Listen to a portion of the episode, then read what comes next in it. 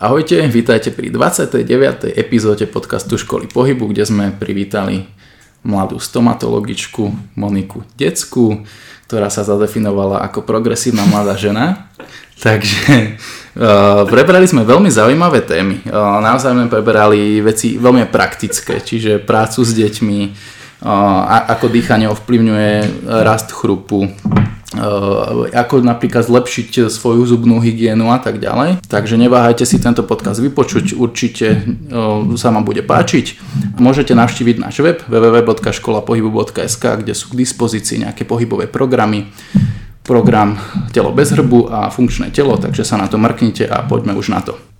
Takže Monika, vítame ťa u nás. Ďakujem. No a povedz nám teda rovno, že prečo si si vybrala zrovna stomatológiu?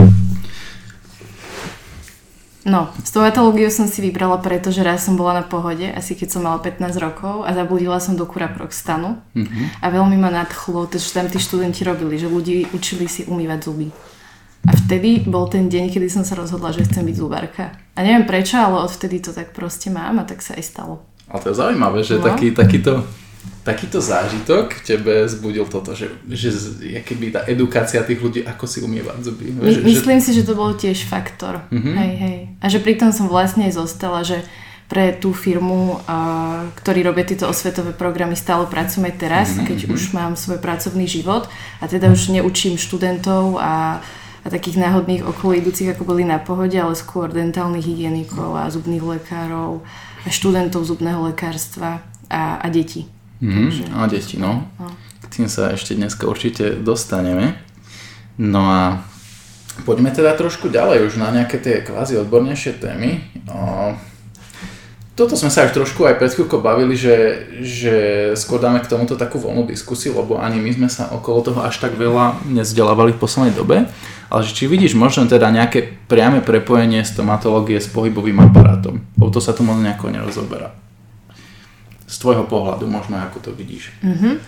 No, keďže sa nevenujem že fyzioterapii alebo nejaké liečbe pohybového aparátu, tak v tomto ani ja nemám veľký prehľad, ale to, s čím určite súvisí stomatológia, je z toho vášho smeru, je určite temporomandibulárny klop, čo sme sa bavili, že veľa pacientov rieši a nie je tu ani veľa ľudí, ktorí by im s tým vedeli nejako fundovane pomôcť, že naozaj vyrieši ten problém, ale toto určite súvisí so zubami, že to, aký máš zhryz, akú máš výšku zhryzu, či máš vlastne ten kondyl toho temporomandibulárneho klobu v tej správnej, tej centrálnej relácií, ak by sme to chceli do slovenčiny preložiť, tak to veľmi podľa mňa vplýva na kvalitu toho života, čo sa týka temporomandibulárneho klobu, že vtedy by si nemal mať nejaké ťažkosti, ale keď sú nejaké zmeny v zhryze alebo presne v tých zubných oblúkoch, tak určite to môže takto súvisieť. No a ďalej sú to aj všelijaké také tie zápalové zmeny, keď majú ľudia zápaly ďasien, zápaly zubov, že majú mŕtve zuby, tak to súvisia s ochorením srdca, s ochorením klobov, zhoršuje to reumatoidnú artritídu, to je preukázané už dlho. Takže v tomto zmysle určite áno. Čo znamenajú mŕtve zuby? Lebo ma to zaujalo. Aha, mŕtve zuby sú také, ktoré mali veľmi veľký zubný kas, ktorý sa dostal až do zubného nervu, do zubnej drene, ktorá odumrela a dovnútra sa dostali baktérie a okolo zubných koreňov sa kumuluje zápal, baktérie, hníz. Hej? A je to taký chronický zápal a ten sa vlastne cez krvný obeh dostáva do celého tela. Tie toxíny, baktérie a všelijaké takéto prozápalové látky. To je fascinujúce, lebo tak potom vidno aj z tohto hľadiska, keď sa na to nepozeráme teraz čisto z posturálneho hľadiska, teda z takého toho nášho spieraj smeru a podobných vecí, ktorým sa venujeme, tak toto ti musí ovplyvňovať celý tým pádom obehový systém, zásobu aj vlastne svalovo kysličovania a tak ďalej. Čiže počul som už veľakrát, a nejak som do toho nezabrdal, o tom, ako keď máš zápal v zube, že ti to môže proste kvázi dávať dole celé telo, keď to tak poviem. Takže je to tak. Áno, lebo je to tzv. Fokálna infekcia. Ako keď má niekto, ja neviem, zápal prínosových dutín alebo podobne, akože kdekoľvek sa ten fokus môže nachádzať a veľmi, veľmi, veľmi často sú to zuby. Tam vlastne tie baktérie persistujú chronicky niekoľko rokov kľudne, nebolí to je na tom najhoršie. Takže to človek aj nevie, častokrát je?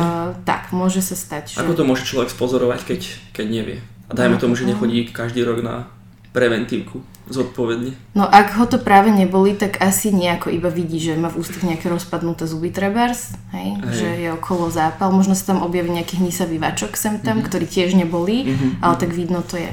Ale tak najlepšie to presne je posúditeľné na rentgenovej snímke. Jasne.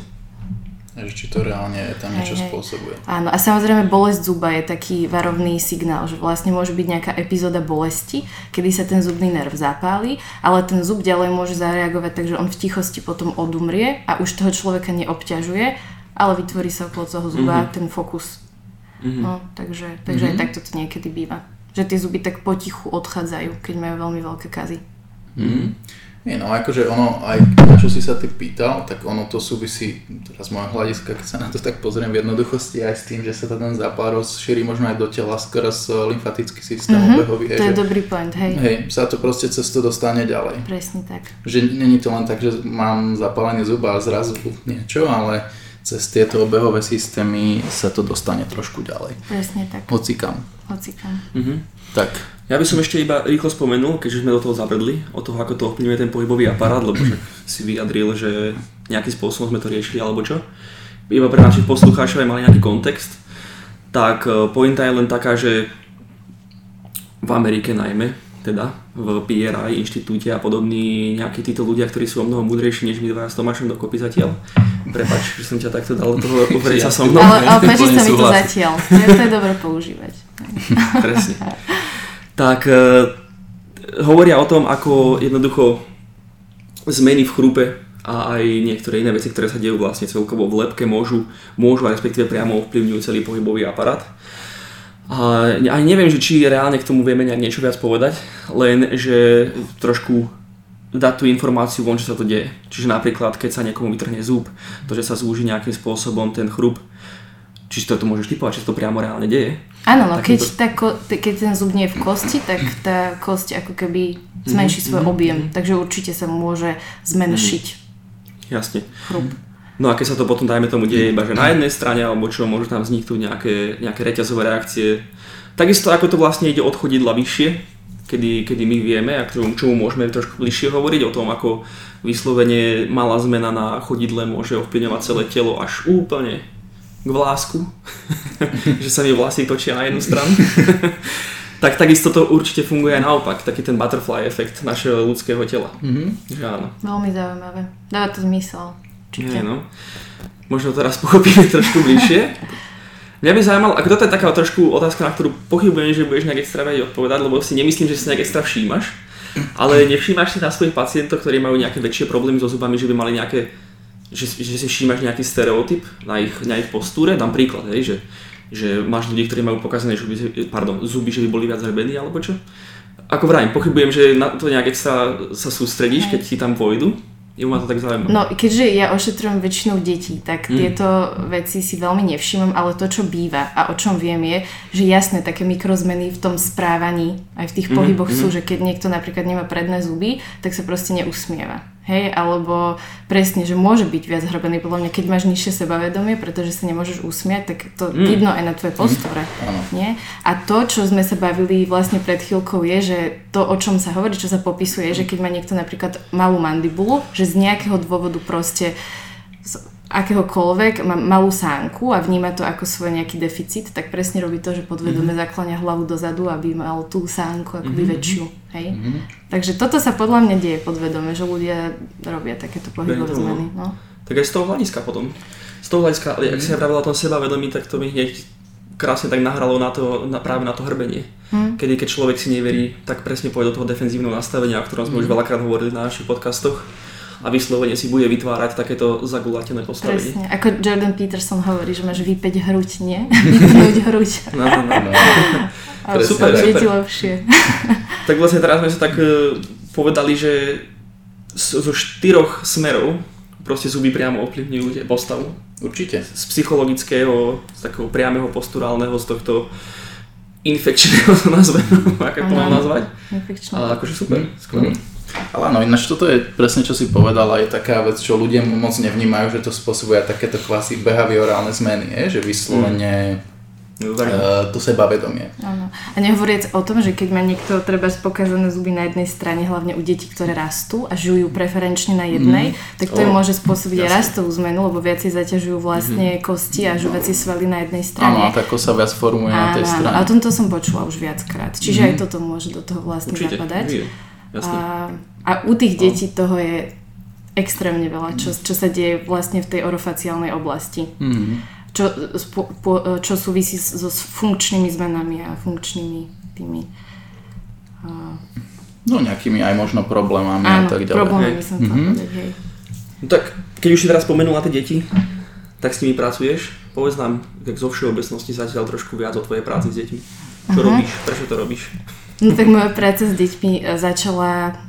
dávno, keď som asi 15, keď som ukončila svoju aktívnu športovú kariéru, že som vlastne sa venovala športovej gymnastike a začala som pomáhať mojim trénerom trénovať deti, takže prípravku. To bolo v takých mojich iba vlastných skúseností, ktoré som mala zo svojich tréningov.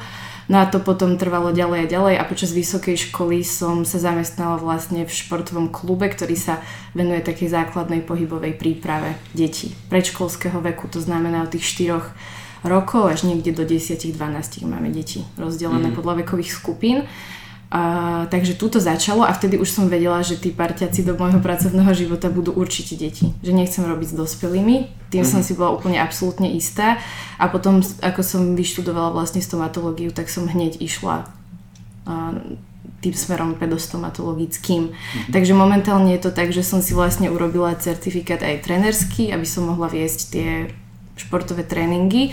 Mám to na športovú gymnastiku, ale na tú pohybovú prípravu to úplne bohate stačí a robím detskú zubárku. Akože väčšinu času a tú menšinu času robím s deťmi v telocvični. Keby si tie deti trénovala kontaktné športy, tak by si mala viac zákazníkov potom. To je pravda. Možno si trošku netrafila šport. To sú inak také príhody, ktoré sa najťažšie riešia, tieto úrazové, takže... Moc by som si nepochutnala na tom. Nebolo by to tvoj šialokár. Ale keď už tak spomínaš, že tie detičky ťa fakt bavia, tak od veci trošku spomeniem, že niekedy fakt vtipné príhody dávaš napríklad na Facebook, tie statusy, vieš, čo ti tam tie detičky povedia, to je také milé. No. Áno, to ma veľmi baví už niekoľko rokov. Mám tam zozbierané naozaj, že už možno 5 rokov takéto hlášky a je to nesmierne vtipné a milé. Takže toto ma na tom asi najviac baví. No, lebo tie deti sú také bezprostredné, že nerozmýšľajú, hoci čo ti povedia, presne, čo ich napadne. A to je také pekné. Aj čo nechceš počuť. Presne. Dobre, tak trošku budeme v tomto pokračovať a preklenieme už do tej možno viacej odbornej debaty, že keď už s tými deťmi pracuješ, tak vnímaš zlý dýchový stereotyp ako nejaký negatívny faktor pri vývoji ich tváre a chrupu a tak ďalej? Jasné, no ja by som možno začala tým, že nie vždy to tak bolo, že som sa zameriavala na takéto funkčné veci, lebo keď som vyšla zo školy, tak som toho vedela naozaj málo a potrebovala som sa naučiť taký ten zubársky základ, čo znamená diagnostikovať problém, nájsť nejaké riešenie, nejaký plán liečby a vyliečiť to. Vyliečiť to v našom slovenskom ponímaní v zubnom lekárstve znamená nájsť kas, dať ho preč, urobiť ošetrenie a zrekonštruovať zub. Čo je dôležité, lebo to dieťa potrebuje žuť, potrebuje byť bez bolesti, potrebuje mať zuby bez zápalu, jasné, je to veľmi dôležité, ale je to taký veľký základ, že myslím si, že detskí zubári majú v rukách oveľa väčšiu moc s tým deťom pomáhať a to je práve z toho funkčného hľadiska. Že ako som sa začala o to zaujímať a čítať si veci, tak som bola úplne až fascinovaná tým, že ako veľa sa toho deje v tom veku, keď deti rastú. Tej orofaciálnej oblasti teda. A keď si spomínal to dýchanie, tak naozaj, keď som to začala vidieť, že som sa iba nepozerala, ale už som aj videla tie veci, tak áno, veľa detí dýcha cez ústa. Že už keď ich vidím a iba sa rozprávam, alebo sa na tie deti pozerám, tak majú presne takú tú typickú tvár, že majú potvorené ústa, hej, tá sánka viac vpredu, tá tvárička má tendenciu teda celá raz dopredu, majú tým pádom, keďže sa im jazyk prirodzene neopiera o podnebie, čo je prirodzená vec, keď zavrieme ústa a sme v kľude, tak máme mať zavreté ústa, jemne spojené zuby a jazyk má byť na podnebí. Malamovať zuby. No. Presne tak, a malamovať zuby a vtedy nám tá tvarička krásne rastie, hej, do šírky. Máme krásne široké čeluste, pomestia sa nám tam zuby a zároveň dýchacie cesty, ktoré sú rovno nad podnebím, sú dostatočne veľké a objemné. Keď to dieťa má otvorené ústa, jazyk mu voľne visí v ústach smerom medzi zuby trebárs, tak presne horná čeľusť sa mu zužuje, má stesnané zuby, hej, tým pádom väčší nábeh na kas, keď máme stesnané zuby a dýchacie cesty, ktoré sú na podnebi, ktoré je veľmi úzke, vysoké, volá sa, že gotické podnebie, tak sa zužujú. Hej? A to, čo je najhorší dôsledok tohto celého je, že deti potom namiesto cez nos majú tendenciu dýchať cez ústa. Zároveň to, že dýchajú cez ústa, často spôsobuje, že sa im treba zhrubší nosová slíznica a ten nos sa stane nepriechodným alebo sa zväčší nosová mandla, čo je ďalšia obštrukcia. A už sa vlastne dostávame do toho začarovaného kruhu, keď je potom ťažké sa z toho nejakým spôsobom vymaniť, ale určite sa to dá a mali by sme sa tomu viac venovať, lebo toto tu vie potom do budúcna veľmi ovplyvniť kvalitu života tých detí. Lebo však sami dobre viete, aké dôležité dýchať cez nos. Koľko to má veľa následkov, hlavne pre človeka, ktorý sa vyvíja a rastie. Takže je to brutálne fascinujúce. Veľmi ma to zaujalo z toho dôvodu, že ja mám teraz také problémy s nosom. Už dlho ich riešim.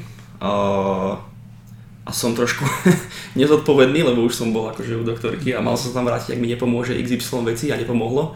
Ale ak som sa tam ešte nevrátil, ale pointa je, že sa mi zväčšuje tá slezina.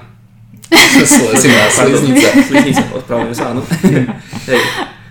Ale akože nevie sa prečo, hej. A to by asi nebolo dobré, keby sa mi... To by bola ťažoba, keby sa mi zväčšuje slezina. Možno aj.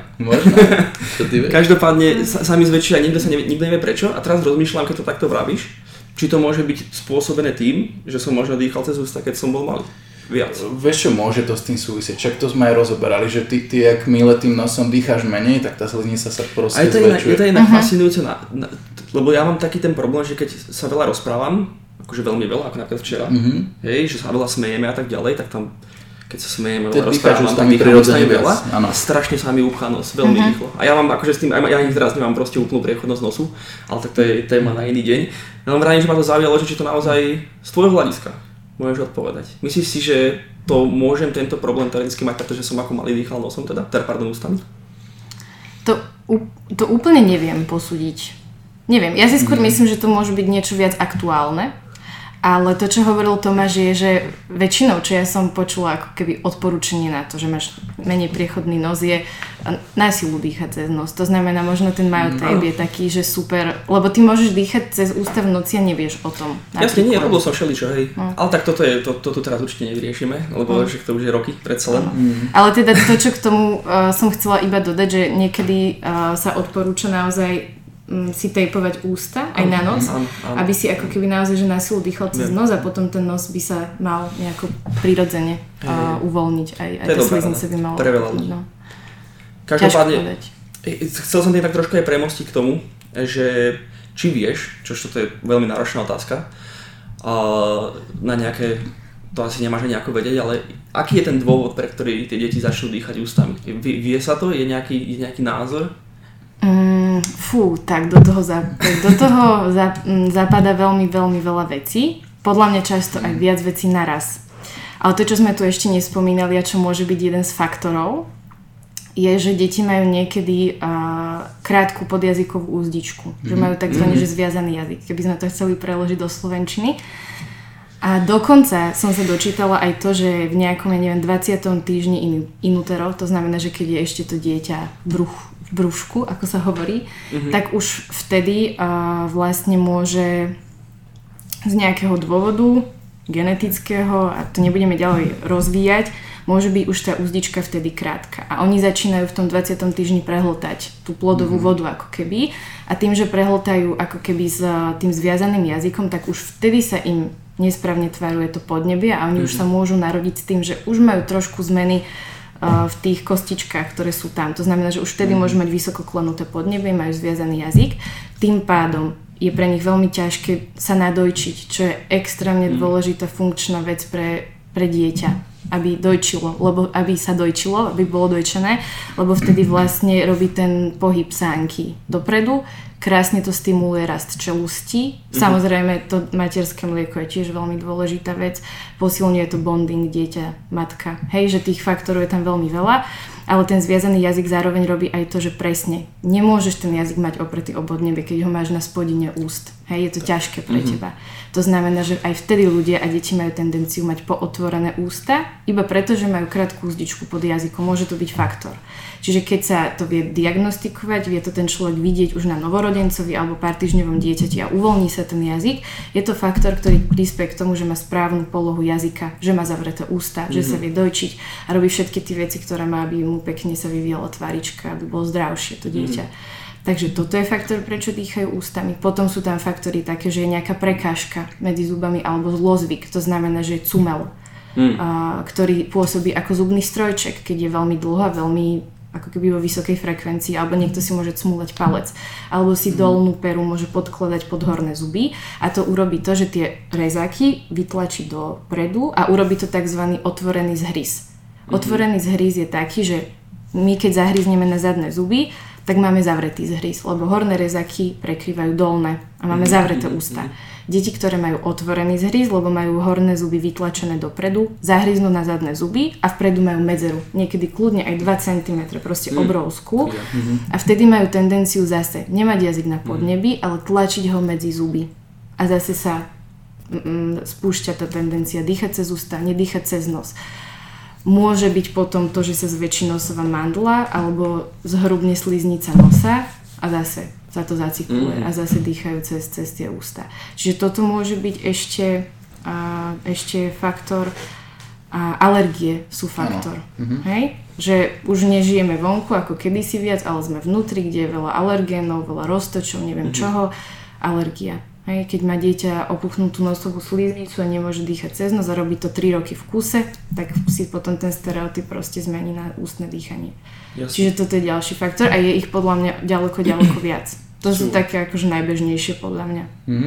A hlavne bývajú v kombinácii. Áno, väčšinou je to kombinácia, ale to, čo si spomenula, je taký basic určite. Ešte ma napadlo možno, ako alergie sú fakt, že také dosť podceňované u tohoto, lebo vyslovene, presne ako Monika spomenula, keď má to dieťa alergiu, tak prirodzene prejdeš na to dýchanie cez ústa, lebo sú zablokované tie horné dýchové cesty, vieš, lenže je to normálne, samozrejme s tým nič neurobíš, ale keď tá alergia odoznie, tak malo by sa zase prejsť na to dýchanie nosom, ale ty už si ten stereotyp nejako vybuduješ, ja neviem, keď je to obdobie tých alergénov 2-3 mesiace, tak už si vybuduješ nejaký ten chybný dýchový stereotyp a je to už trošku problém, lebo to dieťa nevie, že to není správne.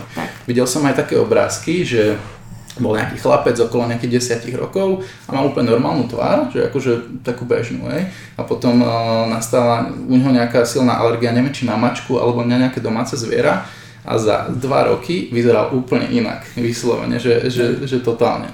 Tým, jak začal dýchať čisto ústami, tak fakt tá tvár začala byť taká natiahnutá, presne prepadnutá trošku tá sánka, vieš. Že vyslovene aj to zmenilo úplne rast tých tvárových kostí. Takže toto je jeden faktor tiež, ale čo ešte by ma napadlo je aj to, že deti strašne zrkadlia tých rodičov. A keď rodičia dýchajú ústami, čo sa často tiež môže diať, tak proste tie deti tak dýchať budú, lebo si myslia, že to je normálne. Takže takisto to je jeden z faktorov určite. To ma ešte tak napadlo. No ale skvelé je, že sa to dá naučiť. Čo tiež podľa mňa nikto ani netuší, lebo tak ako si hovoril, že no však viem dýchať, hej, že nikomu to nenapadne, ani to nikomu nepríde veľmi dôležité, ale je to, a hlavne keď tie deti dýchajú ústami, tak okrem toho rastu, čo sme spomínali, hej, že jasne tá tvár začne rásť úplne iným smerom ako keby, tak hlavne oni do tela dostávajú samozrejme aj menej kyslíka, hej, čo je úplne prirodzené, veď o tom viete svoje. No a keď sa to deje v týchto kritických rokoch, kedy sa to dieťa vyvíja, tak oni naozaj môžu mať až spomalený psychomotorický vývoj, lebo sú chronicky proste hypoxickí. Takže vlastne aj keď má dieťa že zväčšenú nosovú mandlu, tak na to je taký termín, že majú facies adenoidea. To znamená, že vyzerajú, normálne sa to v knižkách, učebniciach opisuje, že majú taký... no nechcem to povedať nejako pejoratívne, ale že majú taký výraz ako menej inteligentný by som povedala, hej? Lebo keď si predstavíte človeka, ktorý má otvorené ústa, hej, má hlavu dopredu a taký ten typický vykúkaný, presne. A tie deti často bývajú potom unavené, Hej? Dýchanie cez ústa strašne narúša spánok a spánok je pre Boha úplne že bazálna vec pre vyvíjať sa dieťa. A teraz sú úplne že veľmi zlinkované aj poruchy spánku a ADHD. Áno. Že toto je pre mňa úplne že bombastická informácia. Takže tak. A oni, tie detičky dokonca môžu mať aj spánkové apnoe, že prestávajú v noci dýchať. A tak to sa volá, že... to sa volá, že ako sa to volá, Tomáš? To dýchanie také, že...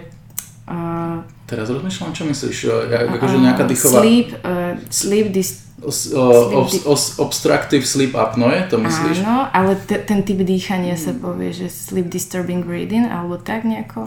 Áno, no, akože v podstate, áno. Dá sa to všelijako nazvať. Čiže toto je hrozne dôležité. A tie deti naozaj potom môžu byť, že ospalé, ťažko ich ráno zobudiť, sú nepozorné. Takže... Dýchanie je kľúč. Akože toto som chcel určite ale presne spomenúť, že toto má o dosť väčší dopad, než si veľa ľudí uvedomuje, lebo tie deti, ktoré teda dýchajú cez ústa, nejako predominantne, tak majú vždy horší spánok. Vždy. A tamto súvisí s tým, že keď dýchame cez tie ústa, tak trošku zase zabrdnem do toho autonómneho nervového systému, tak viacej máme aktívny ten nervus sympaticus. Čiže sme viacej taký v takomto pohotovostnom režime a už len to automaticky trošku zhoršuje hĺbku toho spánku. Čiže to dieťa sa naozaj nevyspí kvalitne, ak hovorí, že je unavené. Lenže tým, jak sú neustále akéby v tom pohotovostnom režime, sa to prezúva aj do toho dňa. A to môže spôsobovať trošku to ADHD, že sú stále takí hyperexcitabilní, vieš? Že naozaj nevedia sa sústrediť, lebo je tam nedostatok toho spánku, jak hovoríš, nedostatočné okysličenie, ale to možno trošku tak vysvetlím, lebo ľudia sú niekedy z toho takí, že okej, však ale keď dýcháš ústami, dýcháš viacej. Áno, ale tam je presne ten problém, že dýchať viac neznamená príjmať viacej kyslíka. Ja zase len vysvetlím prečo. Alebo keď dýchame rýchlo, teda hyperventilujeme, tak máme veľmi málo oxidu uhličitého, respektíve koncentráciu oxidu uhličitého v krvi aj v plúcach. A čím je táto koncentrácia nižšia, tak tým je vyššia afinita kyslíka na hemoglobín. To znamená, že ten kyslík sa horšie uvoľňuje do tkaní. Čiže čím keby dýchame pomalšie a jemnejšie, tak tým máme väčšiu máme viacej toho oxidu uhličitého v krvi a lepšie sa nám uvoľňuje následne potom. Takže game changer je vlastne oxid uhličitý. V podstate áno, hej, dá sa to tak povedať, lebo on udáva to, aká je afinita toho kyslíka na hemoglobine. To je super, že si to povedal, to je veľmi dôležité. To je veľmi dôležité, no. To je dôležitý faktor. Čiže toto je jedna vec, čo toto spôsobuje. No a ešte len prejdem ďalej, že často je fakt s týmto spojené to, že teda tie deti majú horšie výsledky v škole. Hej? A nemusí to byť naozaj tým, že oni by nechceli, ale nevedia dávať pozor. Lebo proste je to momentálne nejaká ich fyziológia a to nezmeníš len tak, že povieš, však uč sa, môže sa učiť, ale proste toto všetko na to vplýva. Hej? A čiže toto je napríklad k tomu ADHD, ale zase môže to vplývať aj na nejaké mentálne poruchy, úzkosti, lebo to je s tým veľmi úzko späté. Takisto s tým dýchovým stereotypom. A ďalšia vec sú výkony v športe. Deti, čo dýchajú ústami, majú veľmi nízku toleranciu zase na ten oxid uhličitý, ktorý sa veľmi buduje samozrejme popri tom športe a udýchajú sa strašne rýchlo. Hej? Čiže napríklad toto je taký motivačný faktor pre tie deti, že na čo ich nejako tak namotať, možno aby to nejako brali vážne, je treba to, že aby boli lepší v tom športe. Alebo presne, jak si povedala, že výzor tej tváre. Aj v Butejkovom inštitúte, keď som si robil kurz, tak tam presne vysvetľovali, že samozrejme, že deťom nemôžeš ešte povedať, že budú škaredí alebo čo, ale vysvetliť im, že deti, čo dýchajú ústami, že nevyzerajú moc inteligentne. Že nech si proste tak pozrú, ja neviem, že keď sledujete nejaké filmy, tak bežne tam tých hlúpych vyobrazujú presne, jak si volá, že otvorené ústa, predsunutá hlava, tak to je také klasické. Toto som tam zachytila inak, presne tieto motivačné prvky, to sa mi páči. Čiže veľmi takto jemne by som to nejako komunikoval tým deťom a možno aj to tam presne spomínal, že nech sa pozrú na zvieratka, že skoro žiadne zvieratka nedýchajú ústami, však sú fakt, že výnimky, možno sem tam pes a ešte možno nejaké 2-3 druhy minimum, že väčšina tie zvieracie ríše dýcha čisto nosom. Že fakt ukázať takéto príklady tým deťom, ale tie športy zaberajú asi dobre a možno aj to, že budú teda vyzerať nejako že inteligentnejšie a tak ďalej. to je by taký celkom fajn faktor. A keď ste už spomínali aj tie tejpy, a k tomu sa ešte dostanem, že niekomu to môže vyznievať strašne tak drasticky, ale dá sa to tejpovať veľmi rôzne, že nemusí sa tejpovať úplne, že celé ústa na šupu, ale dá sa to spraviť aj tak, že ten tejp sa napríklad dá cez stred úst, že nejde cez celú peru, ale len cez stred, a tým pádom, že môže si keď tak trošku vyfúknuť cez boky, akéby, že nie je to úplne. Alebo ten tejp nalepiť takým spôsobom, že sa dá ľahko odlepiť. Že není to len čisto nalepená páska, ale kraj sa zlepí akéby spätne, aby sa to dalo ľahko strhnúť. Lebo málo kto zvládne hneď celú noc udýchať cez ten nos, keď na to vôbec nie je zvyknutý. Čiže je dobré možno na istú dobu si to skúsiť, že na hodinku, na dve počas noci, nech už sa buduje ten stereotyp, alebo si teda čiastočne zadejpovať tie ústa. A tie nové tejpy sú aj také, že majú v strede otvor. Áno, ten myotejp. No. Ten tam máme akože aj dostupný v tom inštruktorskom obchode, ale zatiaľ som si ich neobjednával, priznám sa, ale vyzerajú dobre. Je, že naozaj keby obkolesujú tie ústa a tie apery sú voľné. Len to spôsobuje to, že vyslovene trošku ťah toho tejpu zatvára tú ústnu dutinu, tak prirodzene. Že keď je človek fakt v tom spánku, tak ťažšie si tie ústa otvorí. Ano. Ale to sa mi práve páčilo možno pre deti, že to vyzeralo tak. Áno, to vyzeralo tak humánne, presne. Áno. Takže tak, no, že toto som chcel spomenúť. Určite. Super, no. No iba to ukazuje, že treba robiť osvetu o tom dýchaní stále, čo sa aj snažíme nejakým spôsobom robiť. A väčšinou to vyjadrujeme skôr z toho hľadiska, že ako pozitívne vplýva vedomé dýchanie a dobré dýchanie na telo, a teraz sme vyzobrazili, ako to funguje naopak. A to je dobre. Možno ešte aj dôležitejšie vyjadrovať proste tú opačnú stranu toho, ako práve zlé dýchanie spôsobuje všetky. Asi treba odhadnúť toho poslucháča, že čo na ňo funguje. Určite. Ale ešte čo je dobrý motivačný prvok je, že niekedy deti vďaka tomu, že cvičia a nie iba dýchanie, ale robia takú tú myofunkčnú terapiu celej tváričky a tvárových svalov, tak niekedy sa vedia vyhnúť strojčeku napríklad, čo je super vec. A je to úžasné, že sa to dá. Ale samozrejme tí ľudia to vnímajú tak, že oni väčšinou chcú vidieť nejaké hotové riešenie. Že doktor mi dá túto strojček, ja si ho dám na zuby a bude to hotové. Že je to pre nich ako keby lepšie akceptovateľné. Že majú niečo, čo vidia, aparátik, ktorý si zoberú a vyrovná im zuby. Takže si myslím, že na to treba naozaj vyššiu mieru spolupráce, ale určite takí ľudia, ktorí by do toho išli, sú veľmi vďační, by do toho išli podľa mňa, takže je to super. Sú aj takí, no, ale ja hovorím, že ľudia sú hlavne leniví, vieš, že keď im dáš proste vyslovene fyzicky fakt ten strojček, alebo tabletku, alebo niečo pasívne, tak to berú všetkými 10, aj keď to je možno cenovo fakt náročnejšie, ale proste... Ale tak to je aj naučené nejak v našej spoločnosti, ako najmenej, alebo možno najviac, čo môžeme my robiť, je robiť osvetu.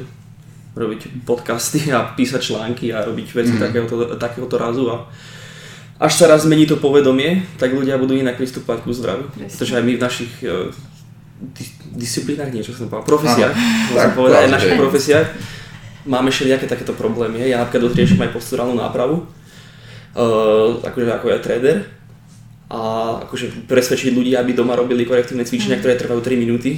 Je niekedy naozaj, že boj, lebo proste ľudia na to nie sú naučení, ale akože postupne vidím, že ako dlhšie to robím, tak ak sa aj mení takéto celkovo, tak postup trošku vnímam, že spoločnosť akoby múdrie v starostlivosti o telo a zdravie, a tým pádom aj ide trošku ďalej od tých takých, nazvime to, že štandardných metód, ktoré majú miesto, ale nemalo by to byť prvé riešenie koľkokrát. A možno niekomu pomáha aj, že proste za tebou bude chodiť viackrát. Ja si myslím, že niekto potrebuje proste viac rituálov a niekto si to vie odmakať doma, čiže to je individuálne, ale dalo by sa to aj takto riešiť. Tak žiaľ Bohu, nie všetko si ľudia môžu zaplatiť, lebo napríklad pri tej posturálnej náprave. Ale to je daň za to, že sú leniví, vieš, no. Tak posturálna náprava je skôr taká, že tam ide o frekvenciu, akože nechcem teraz do toho zabrdať, lebo som úplne odletel, ale frekvencia je úplne kľúčová, lebo keď sa tým aj zamyslíš, tak ti to bude nedávať zmysel, že keď ja dám niekoho a bude cvičiť 2 hodiny, tak super bude chodiť ako znovuzrodený, ale potom zase bude žiť normálny život a o 3 hodiny bude späť.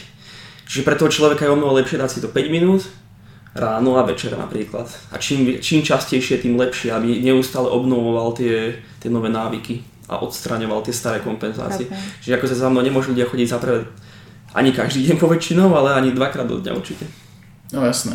Že no jasné, keď je tá frekvencia takáto vysoká. Ale aj ty, keď dáš ľuďom určite ohľadom nejakého dýchania, im chceš, alebo deťom chceš niečo dať, tak verím tomu, že keby tie cvičenia robili frekventovanie, tak by z toho mali asi väčší osoch, nie? Jasné.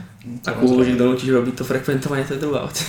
Toto je docela problém, lebo aj však, keď už sa bavíme aj o tom Butejkovi, tak tam optimál by mal byť, že človek to cvičí okolo hodiny denne, ale to v praxi to není možné, naozaj, že nestretol som sa s človekom, čo by to dával. Väčšinou je to také, že OK, poviem mu, jak by to malo byť, ale poviem mi, že budem rád, keď aspoň 10 minút denne sa tomu venovať bude. Presne tak to aj robím. Ja im vždy dám nejaký strop a poviem, že to je strop. Ak dáš menej, tak dobre. Áno, ale čím viac, tým lepšie. Presne, no.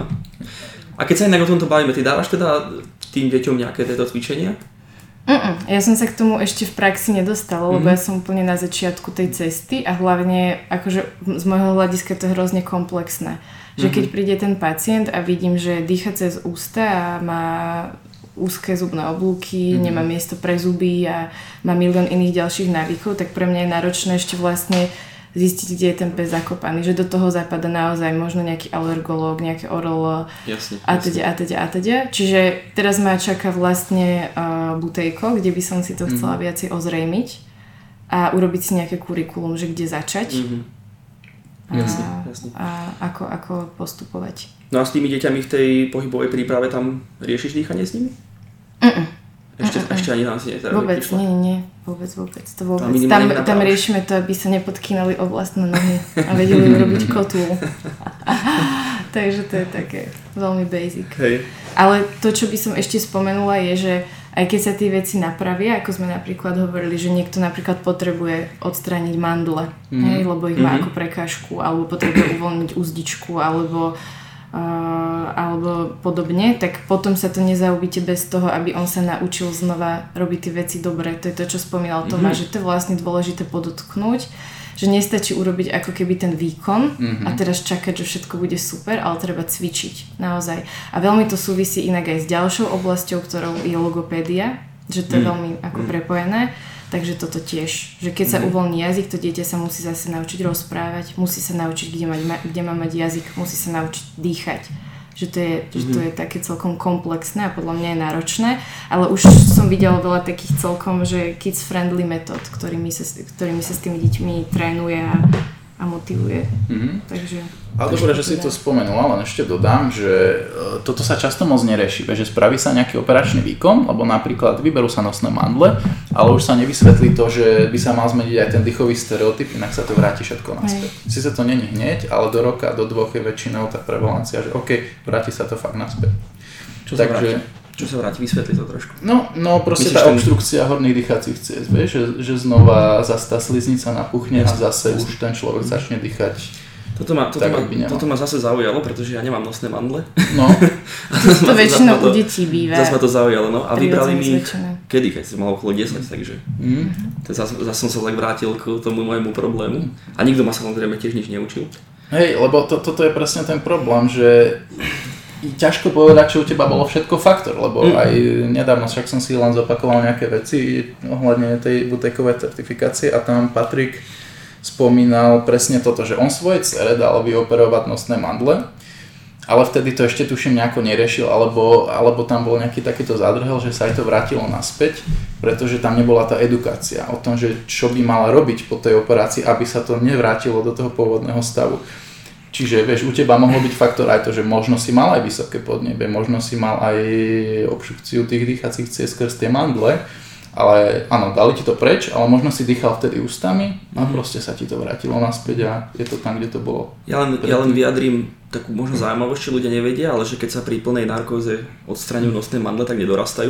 To len aby ľudia neboli pomýlení, keď vravíš o tom, že sa to vráti, aby si nemysleli len, že to znamená, že sa vrátia mandle nosné, čož možno ľudia nevedia, že dorastajú každopádne, ale neviem ani ako to presne funguje, to by som zase nechcel to zabrať. Čo som sa chcel spýtať je, že hovoríme tu o tom, že sa spraví nejaký zákrok a potom to treba znova teda sfunkčniť. Čo to znamená z praktického hľadiska? No zmeniť dýchový stereotyp. Presne tak, lebo väčšinou ten človek, ktorý ide na ten zákrok, proste nevie dobre dýchať a kvôli tomu na ten zákrok ide. A Ale to nezaručí to, že bude dýchať správne, keď mu ten zákrok spravia. Vieš, že keď je niekto zvyknutý dýchať ústami, ja neviem, 2-3 roky, dajú mu preč teda tie nosné mandle, možno sa spriechodnia tie horné dýchacie cesty, ale väčšinou ten dýchový stereotyp ostane nezmenený. Yes. Že stále prevažne dýchajú tými ústami. Takže tam je ten problém, že proste fakt sa naučiť dýchať čisto tým nosom po tej operácii. To je základ. A jak Monika povedala pri tej úzdičke, zase učiť správnu pozíciu toho jazyka a tak ďalej. Jasne. Ja. Dobre, no. Podstatné. Sme si trošku uleteli. A to tak, to máme vo zvyku si uletieť. No, takže ja by som sa veľmi rád vrátil trošku ku tebe a k tvojim veciam priamo. Čo by sme mohli hneď teraz robiť? Praktická rada pre zdravší chrup, okrem toho, že si umývať zuby. To som chcela povedať. Začať si umývať zuby. Akože pre zdravie čisto zubov. Chrup celkovo. Chrupu. No, pre zdravie čisto zubov je najdôležitejšie sa zbavovať baktérií, ktoré máme nalepené na zuboch. To znamená umývať si zuby, ale umývať si zuby dobre. Jasne, koľko si inak ja to nie je. Fú. Ja som prestala chodiť na dentálnu hygienu pred časom, lebo mi to strašne liezlo na nervy. Priznám sa, lebo mi to lezie na nervy, keď niekto vysvetľoval, ako si umývať zuby, ja som tam taký, daj mi pokoj pre Boha. To je chyba hovorí, že? Áno, mal by si chodiť častejšie na rýcholi. Čo rýchol, akože je čo? Dentálne hygieny. No, že kontrola, ako ti to ide trošku, nech ťa... Ja... Z čubu. Tak. Hej, je to dôležité, chodiť na tú dentálnu hygienu, a je to v mladom veku. No jasné, lebo máš niekoho, kto proste nad tebou stojí a stále ti to pripomína. Tuto to robíš zle, používaj tú medzizubnú kevku, tuto ti to krváca. Hej, a trošku také... Asi sa budem musieť premôcť. Áno. Že medzizubná kevka podľa mňa taký najväčší... kevka, najväčší faktor, čo v dnešnej dobe pomáha udržať zuby zdravé, hlavne medzi zubami, čiže to je super. To treba robiť. Normálna kevka naozaj nestačí, áno? Kebyže ideš niekam na opustený ostrov, tak si máš zobrať radšej medzizubnú kevku ako klasickú. No lebo zub z vrchu si oškrabeš aj nechtom. Jasne. Ale medzizuby sa nedostane. A stačí taká tá medzizubná kevka alebo niť, alebo čo je najlepšie? Medzizubná kevka. Nitka nestačí. Čo to je? Taký kosák. Šablička, áno. Nie, nitka nestačí. Takže medzizubná kevka je... Tak, správna veľkosť medzizubnej kevky. Tak, aby som to upresnila. To sú rôzne veľkosti, takže tak. To nie je také jednoduché. Takže to je prvá vec. A čistiť si zuby, používať medzizubnú kevku. Áno. A dobre jesť ešte. A dobre jesť. Lebo je aj taká, že dobrá dieta na dobré zuby. To znamená, že aj u detí je to teraz veľmi trendy, akože jesť také tie kapsičky a sladké lepivé potraviny, ktoré naozaj sa prilepia na zuby a nerobia tam dobrotu. Takže toto, dôležité pre deti inak, hlavne pre deti je veľa hrísť, lebo im to presne stimuluje zase dobre rast šťavustiť, že namiesto tej kapsičky, ak už je to možné a nejak sa neobávame, že to tomu dieťaťu zabehne, dávať mu mrkvu alebo celé jablko alebo niečo, do čoho môže hrísť. Je to lepšie aj pre sklovinu z hľadiska kazu, že sa to nelepí na zuby, nie sú tam jednoduché cukry a trénuje si pekne žuvacie svalstvo. Takže veľa hrísť je super a vlastne aj naši predkovia nemali veľa kazu. Nemali kazy, keď sa nachádzajú lebky, v ktorých sú zuby, tak tí ľudia nemajú kazy a všetky zuby vrátane osmičiek sa im zmestia do čelustí. Lebo mali veľké čelustie, veľa hrízli, mali tam veľa miesta a nemali lepivé potraviny. Všetko bolo tvrdšie. Takže, super. Takže mali by sme sa vrátiť späť ku koreňom. A ono to fakt, že súvisí s tým, že tá naša strava už je natoľko akoby spracovaná a jednoduchá, že nemusíme toľko kúsať, hrízť a tak sa snažiť to zjesť vyslovene. Jasne, no. Čiže menej sa namáhame určite. Presne tak, no čiže aj kvôli tomu vyslovene tie sánky sú menšie, podnebie menšie, zuby sa nezmestia, hej, že zase je to len o tom, že use it or lose it. Čiže to sú také tri body zdravého chrupu, hej? Je tam ešte niečo? Áno. A ešte to, o čom sme sa rozprávali, že to, čo priamo vplýva na to, akú máme tvár, aké máme chrupy, je správne dýchanie napríklad. Takže dýchanie, jasne. Skontrolovať si, či sa nám jazyk voľne hýbe. Lebo niekedy sa uvoľní úzdička pod jazykom aj dospelému človeku a veľmi mu to zlepší kvalitu života. Lebo keď si zoberieš, čo všetko robíš s jazykom, okrem rozprávania, ty ešte žuješ. Ten jazyk musí počas normálneho žuvacieho cyklu urobiť naozaj že veľmi rozsiahlý pohyb v ústach. Čiže tým ľuďom sa horšie je. A zober si taký detail, keď sa ti niečo dostane medzi líce a zuby, tak ty si to tým jazykom vieš dať preč, aby si si očistil zuby. A to niektorí ľudia nevedia. Že to musí robiť napríklad prstom, aj deti. Čo je akože dosť také, že spoločensky nepriateľné. Takže toto je taký zdvihnutý prst, že to dieťa asi naozaj nevie tým jazykom manipulovať správne a veľa dospelých aj nevie dobre vyslovovať veľa foném, ako napríklad rl, mn, lebo vtedy musíš mať špičku jazyka opretú za hornými rezákmi, aby si dobre rozprával. Takže je toto také, že celkom je to také akože obťažujúce podľa mňa, keď si ti nevie dobre hýbať jazyk. Čiže aj toto je také celkom, čo stojí za zmienku. Ale čo sa týka naozaj, že zdravia zubov, tak tam tá hygiena je top. Že kauzálna liečba kazu vlastne nie je vyvrtať ho a dať tam blombu, ale začať si umývať zuby. To je to. Hej. Tak lebo vtedy odstrániš tú keby to, čo to spôsobuje príčinu a nie už ten samotný sekundárny problém. No. Ale Jakub sa pýtal, že či už aj keď niekto má kaz, no to závisí aký veľký, lebo v dnešnej dobe sa skôr razí taká osvietenejšia taktika, že keď má niekto malý medzizubný kaz napríklad, hlavne tie medzizubné o týchto platí, že je malý, tak ten človek sa nainštruuje pomôckami na čistenie a môže sa to aj 10 rokov sledovať, lebo ten kaz nemusí rásť ďalej. Hej? Čiže neopravuj, čo nie je pokazané, takže to treba. Takže toto je skôr také, čo sa robí dnes, že ten človek sa má naučiť, ako si má tie zuby umyť, aby to zastabilizoval a nikdy nemusí mať tam na tom mieste blombu. Ale keď je ten kaz veľmi veľký, že tých baktérií je tam obrovské množstvo, tak tam už akoby nemáš na výber, keď nechceš o ten zub. A ja už len tak v rýchlosti, že keď sme hovorili, že ten dobrý dýchový stereotyp, tak úplne v jednoduchosti, keby to poviem, tak dávate si pozor, že zavreté ústa, dýchať nosom a tá pozícia jazyka na tom podnebi. Ak sa dá, že naozaj človek nemá tú úzičku nejako skrátenú, tak snaží sa mať ten jazyk na podnebi. Je také veľmi jednoduché cvičenie, dobre pre deti, ale aj pre dospelých, že napodobiť koníka, hej, tak si nacvičíš tú optimálnu pozíciu jazyka. A ja ešte dodám, že keď majú ľudia otvorené ústa, dýchajú cez ústa, si zároveň vysušujú zuby, čo je potom väčšia tendencia na to, že tie zuby majú kas, lebo to, čo robí slina prirodzene, že tie zuby očisťuje, akoby omýva a očisťuje ich. To je taký druh samočistenia zubov. Takže pri deťoch, keď majú oni otvorené ústa, dýchajú cez ústa, tak majú oveľa viac kazov, hej? Lebo majú suché, vysušené zuby a nemajú tam to čistenie tou slinou. Takže toto je tiež také celkom zaujímavé. Super. Dobre, tak to sme si dali takéto rady. Praktické, ale čo je veľmi milé. Dobre, rozmýšľam, že čo by sme ešte prebrali, lebo väčšinu otázok sme nejakým spôsobom zodpovedali. Tak možno nám povedz, dávame takú klasickú otázku, dáme aj tebe, toto som to nepísal, tak ťa prekvapím, že akú by si dala radu svojmu mladšiemu ja? To je taká otázka, čo sa pýtame každého a som zvedavý, že či na to niečo... No ja mám tú odpoveď, musím naformulovať. Asi by som si poradila, aby som viac čítala, ale nie tie knihy, ktoré sme mali v škole, ale aby som viac čítala možno nejaké štúdie a nejaké veci zo sveta. Niečo viac progresívnejšie, ale tak vnímam to tak, že to je proste súčasť vývoja. Určite. Super. Tak. Posledná otázka.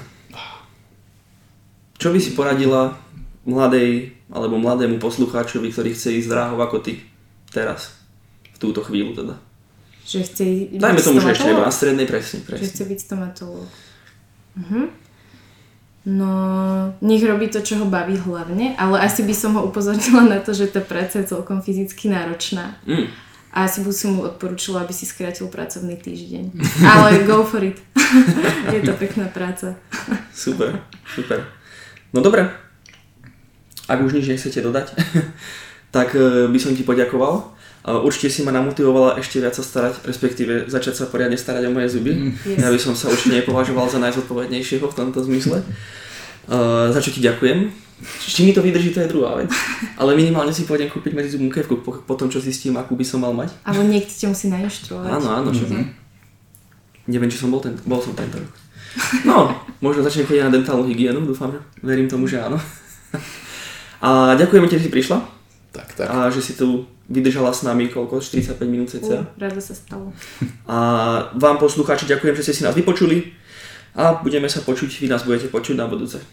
Tak, ďakujeme. Ahojte.